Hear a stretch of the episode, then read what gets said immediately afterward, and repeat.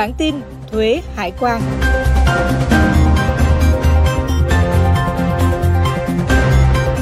Xin kính chào quý vị, đây là podcast Bản tin Thuế Hải quan của Thời báo Tài chính Việt Nam. Bản tin xuất bản định kỳ 2 số trên 1 tháng, vào ngày 15 và 30 hàng tháng. Nội dung chuyên sâu, hướng dẫn, tư vấn, giải đáp chính sách trong lĩnh vực thuế hải quan cho cộng đồng doanh nghiệp người dân. Mời quý vị cùng lắng nghe.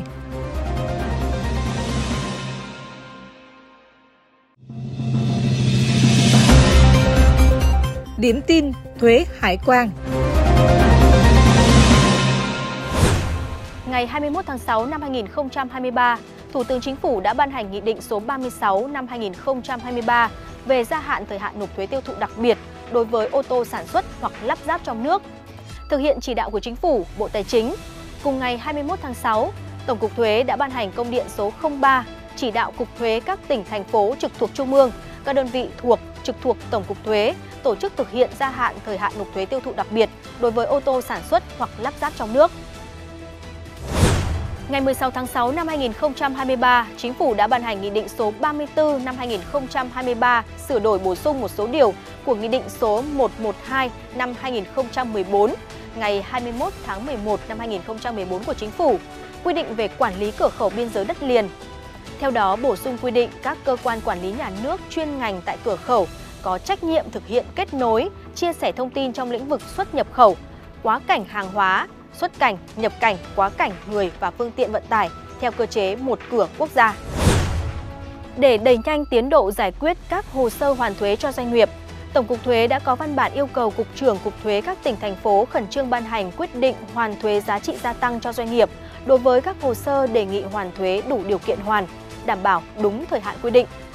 Theo thông tin từ Tổng cục Thuế cho biết, tính đến ngày 16 tháng 6 năm 2023, Cơ quan thuế các cấp đã ban hành 7.893 quyết định hoàn thuế, với số thuế giá trị gia tăng đã hoàn đạt 30% so với dự toán năm 2023.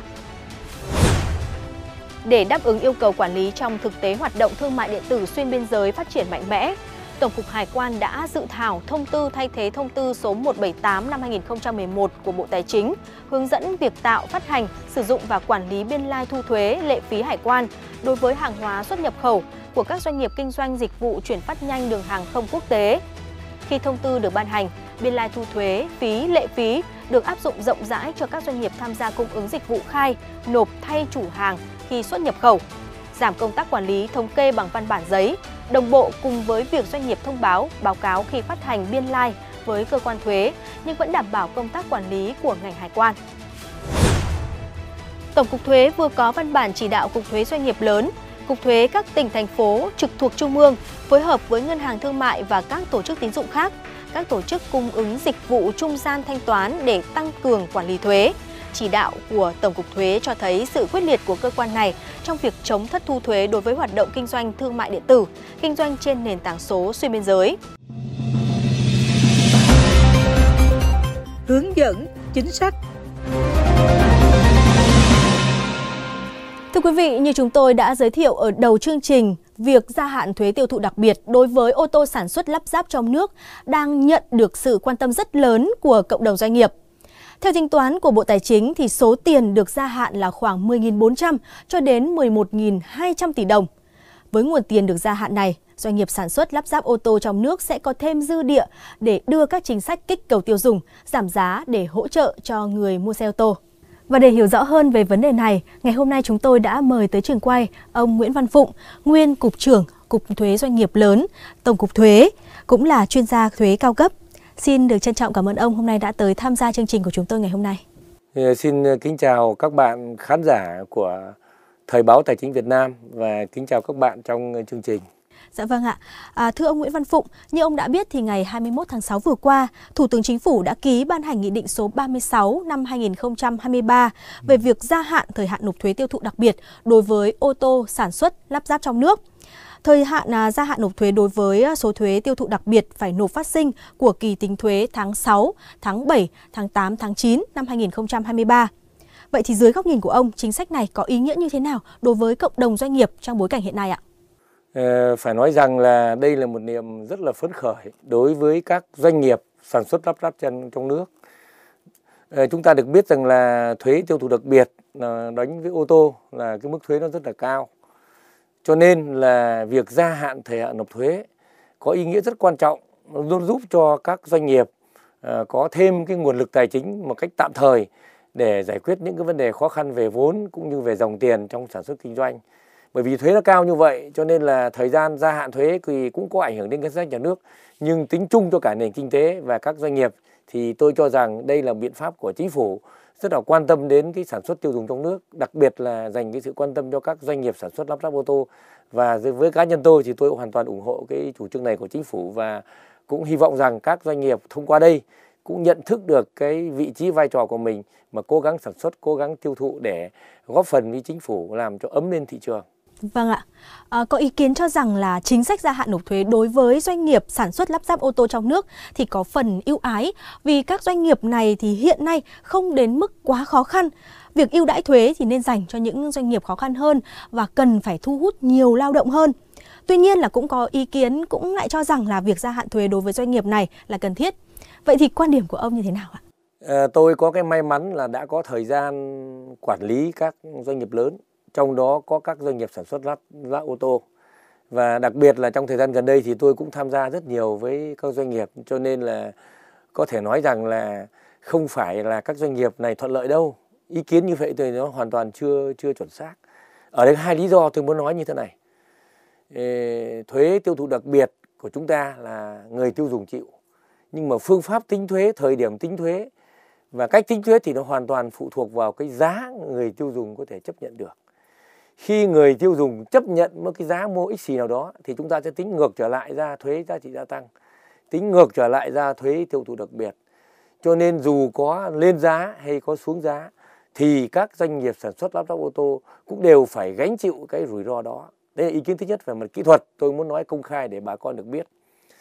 Cái thứ hai, chúng ta được biết rằng là thuế tiêu thụ đặc biệt là một loại thuế đánh ngay tại khi xuất xưởng.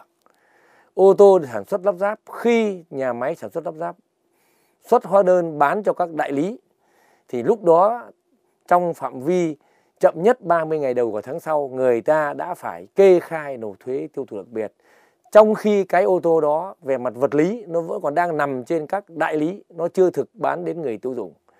Cái nội dung này thì phải nói ra để các nhà tư vấn cũng như các doanh nghiệp hiểu rõ và bà con hiểu rõ ra cái khó khăn của các doanh nghiệp sản xuất. Bởi vì mặt hàng ô tô người ta không thể tự bán như các mặt hàng bình thường, người ta bắt buộc phải bán qua các đại lý, mà ô tô đã ra khỏi xưởng đến đại lý là đã phải xuất hóa đơn và tính thuế tiêu thụ đặc biệt. Cho nên tôi cho rằng cái thời gian gia hạn nộp thuế tiêu thụ đặc biệt nó không chỉ có ý nghĩa với các doanh nghiệp mà nó còn có ý nghĩa với cả với người tiêu dùng. Người tiêu dùng đến đại lý để lựa chọn loại xe nào phù hợp với túi tiền, loại xe nào phù hợp với điều kiện hoàn cảnh của mình. Và đặc biệt hiện nay chúng ta cũng phải thấy rằng là các nhà sản xuất lắp ráp ô tô trong nước chịu rất nhiều sức ép, bởi vì bản thân họ phải cạnh tranh với các nhà sản xuất nước ngoài. Để chúng ta nhập khẩu ô tô từ thị trường ASEAN thì thuế nhập khẩu là không, và người ta dành rất nhiều ưu đãi cho các nhà nhập khẩu. Trong khi đó những nhà sản xuất mới là những người lo công ăn việc làm, lo cho lực lượng lao động trong nước. Cho nên tôi cho rằng là trong điều kiện tất cả các ngành đều khó khăn thì ngành ô tô nó còn có cái khó khăn hơn các ngành khác, bởi vì như cái vấn đề tiêu thụ như tôi đã vừa nêu trên, cũng như là hiện nay thì chúng ta được biết là có rất nhiều dòng xe thân thiện với môi trường ra đời. Chúng ta chưa có cái này thì các nhà sản xuất lắp ráp cũng phải vươn mình lên cạnh tranh với cái đó, và trong việc cạnh tranh đó thì đây cũng là một cái khó khăn rất là thầm lặng mà không mấy người có thể hiểu được họ. Và tôi cho rằng là chính phủ bằng cái biện pháp gia hạn thời gian nộp thuế tiêu thụ đặc biệt đã thấu hiểu được cái khó khăn của các doanh nghiệp sản xuất lắp ráp ô tô trong nước và đã tạo điều kiện cho họ có cái dòng vốn tạm thời để giải quyết vấn đề tài chính, để giải quyết nhiều cái công việc nó quan trọng hơn, để duy trì sản xuất kinh doanh cũng như là nghiên cứu các mẫu mã mới để thích ứng với thị trường. Vâng, theo tính toán của Bộ Tài chính thì số tiền thuế tiêu thụ đặc biệt được gia hạn là khoảng trên 11.000 tỷ đồng. Với nguồn lực này thì doanh nghiệp sản xuất lắp ráp ô tô trong nước sẽ tận dụng như thế nào để phát triển sản xuất kinh doanh cũng như là phát huy hiệu quả thực sự cái chính sách này mang lại. Ông có thể chia sẻ không ạ? Tôi có hỏi nhiều nhà sản xuất từ Trường Hải đến Thành Công, đến Ford, đến Toyota, thậm chí đến cả Mercedes-Benz nữa, thì tiếng nói chung của các nhà sản xuất lắp ráp ô tô trong nước đó là cái thuế tiêu thụ đặc biệt mà người ta chưa phải nộp ngay, thì nó tạo lên cái dòng tiền cho người ta để giải quyết hai việc. Một là nó đỡ khó khăn trong khâu thanh toán, cho nên cái việc mà giao hàng đến đại lý thì cái việc đó người ta cũng có quan hệ, cải thiện cái quan hệ tốt hơn giữa nhà sản xuất và đại lý để mà tiêu thụ nó tốt. Cái thứ hai là trong điều kiện khó khăn thì các doanh nghiệp có thể tạm thời sử dụng cái dòng tiền này để mua những cái linh kiện, để mua những linh kiện mà đặc biệt như các bạn được biết là vừa qua là vấn đề chiến tranh xảy ra, thì cái vấn đề sản xuất chip rất là khó khăn và nhiều mặt hàng đặc chủng khác cũng rất là khó, cho nên đây cũng là một cái cơ hội để doanh nghiệp có dòng tiền để mà lo lắng những cái vật tư cần thiết để cho sản xuất bây giờ cũng như thời gian tiếp theo. Và cái thứ ba thì tôi cho rằng là các nhà sản xuất cũng đang sử dụng cái dòng vốn này để luân chuyển, để đáo hạn các khoản, để có những cái tiền dành cho công tác nghiên cứu và phát triển để sử dụng cho các sản xuất các năm sau, cải tiến kỹ thuật, mở rộng kinh doanh. Đấy là những việc mà các doanh nghiệp muôn hình muôn vẻ nhưng người ta đều có một cái sử dụng chung như vậy. Và vấn đề cuối cùng là cái tiền thuế từ 11 đến 12.000 tôi muốn nói rõ ra để các bạn đỡ hiểu lầm. Bởi vì thuế thì cái con số này là cộng các sáng lại với nhau. Nhưng ta hình dung thế này, kỳ khai thuế tháng 6, bình thường là ngày 20 tháng 7 người ta phải nộp. Mà thế thì đến tháng 11 mới nộp, như vậy là người ta được 5 tháng. Nhưng kể tháng 8 thì còn được có 4 tháng, tháng 7 thì được còn có 4 tháng, tháng 8 còn có 3 tháng, tháng 9 còn có 2 tháng.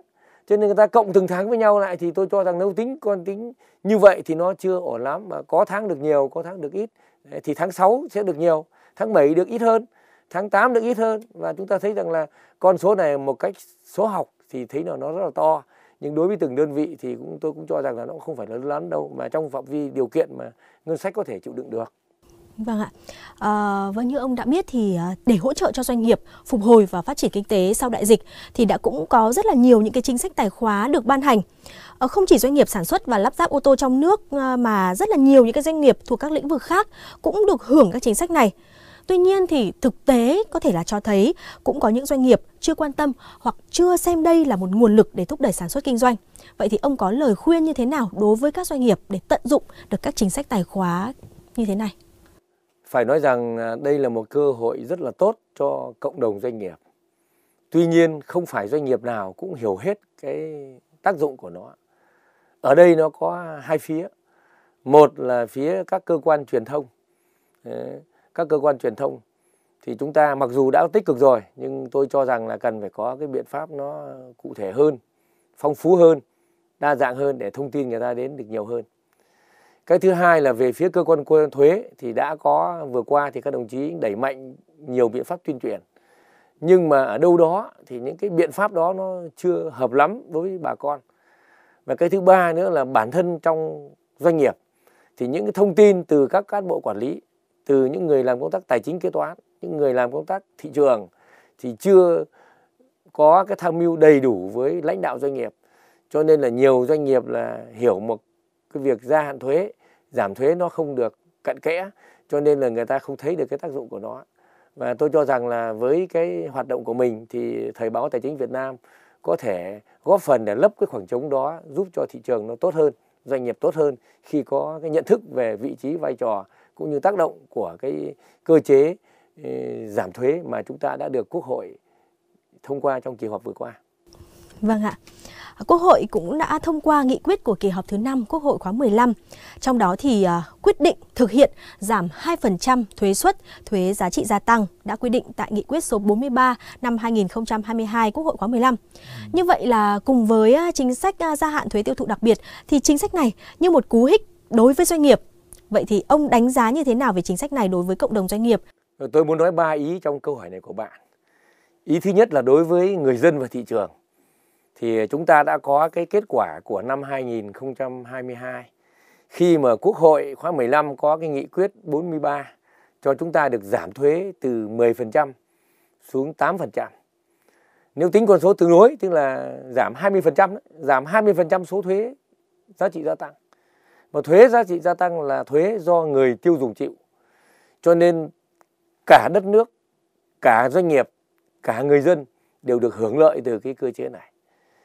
Và tiếp theo cái thành quả cũng như cái kinh nghiệm của năm 2022 thì lần này Quốc hội khóa 15 tại kỳ họp vừa qua cũng trao đổi rất là kỹ.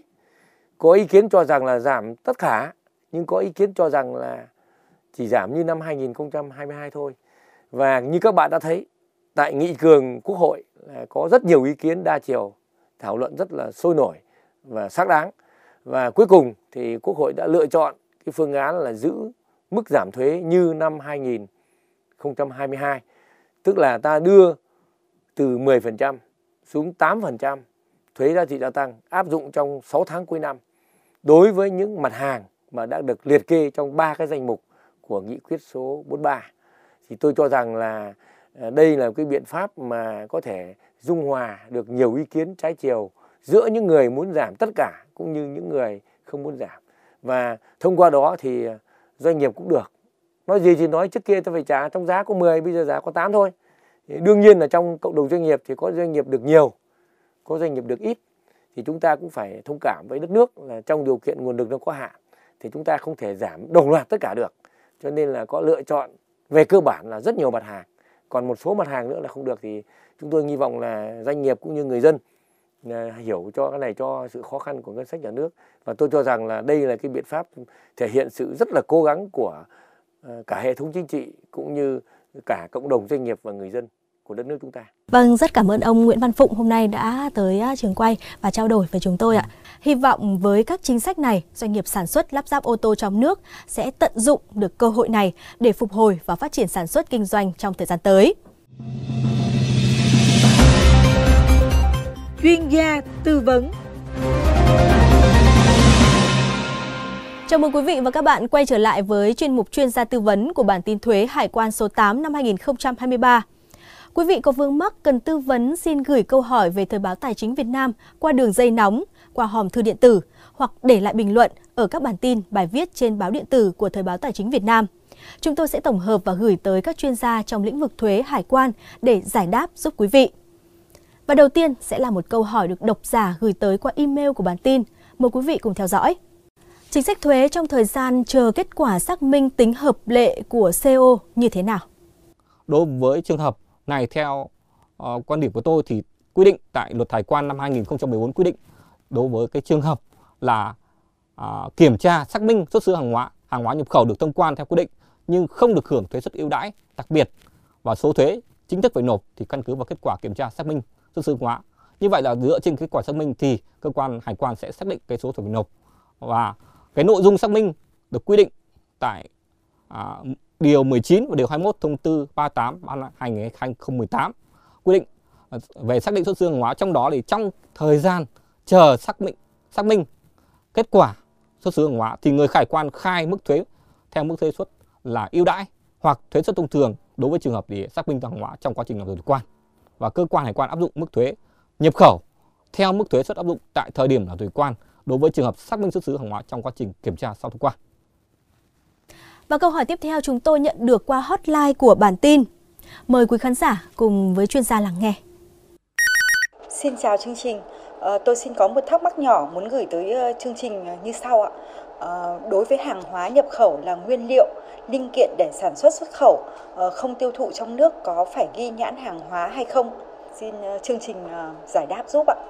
Thì đối với quy định ghi nhãn, hiện nay quy định ghi nhãn được quy định tại Nghị định 111 ban hành 2021 của Thủ tướng Chính phủ, quy định là đối với cái hàng hóa nhập khẩu là nguyên liệu để sản xuất xuất khẩu không tiêu thụ trong nước thì hàng hóa nhập khẩu phải thực hiện ghi nhãn theo các quy định nội dung tại quy định nghị định này. Còn trường hợp hàng hóa nhập khẩu là linh kiện không thể hiện các nội dung bắt buộc trên nhãn hàng hóa, trên bao bì thương phẩm hàng hóa thì phải có nhãn, và trên nhãn phải thực hiện các nội dung quy định bắt buộc tại Điều 1 Nghị định 111 ban hành 2021 của Thủ tướng Chính phủ. Câu hỏi tiếp theo chúng tôi tiếp nhận được trên báo điện tử. Cụ thể câu hỏi như sau. Công ty chúng tôi có mua sách điện tử trên website ở nước ngoài qua mạng Internet. Vậy xin hỏi công ty tôi có phải thực hiện thủ tục hải quan hay không? Căn cứ vào quy định khoản 6 Điều 4 Luật Hải quan năm 2014 thì hàng hóa là đối tượng thực hiện thủ tục quan đó phải là đậu sản có tên gọi, mã số nằm trong danh mục hàng hóa xuất khẩu nhập khẩu Việt Nam được xuất khẩu, nhập khẩu, quá cảnh hoặc lưu giữ trên địa bàn hải quan. Và đối với sản phẩm mà công ty của quý khán giả vừa nêu đó là mặt hàng sách điện tử tồn tại dưới dạng phần mềm và không phải là hàng hóa có hữu hình nằm trong danh mục hàng hóa xuất khẩu nhập khẩu Việt Nam, cho nên theo quy định nó không có mã số SF. Và như vậy là khi công ty nhập khẩu thông qua mạng internet thì không phải làm thủ tục hải quan.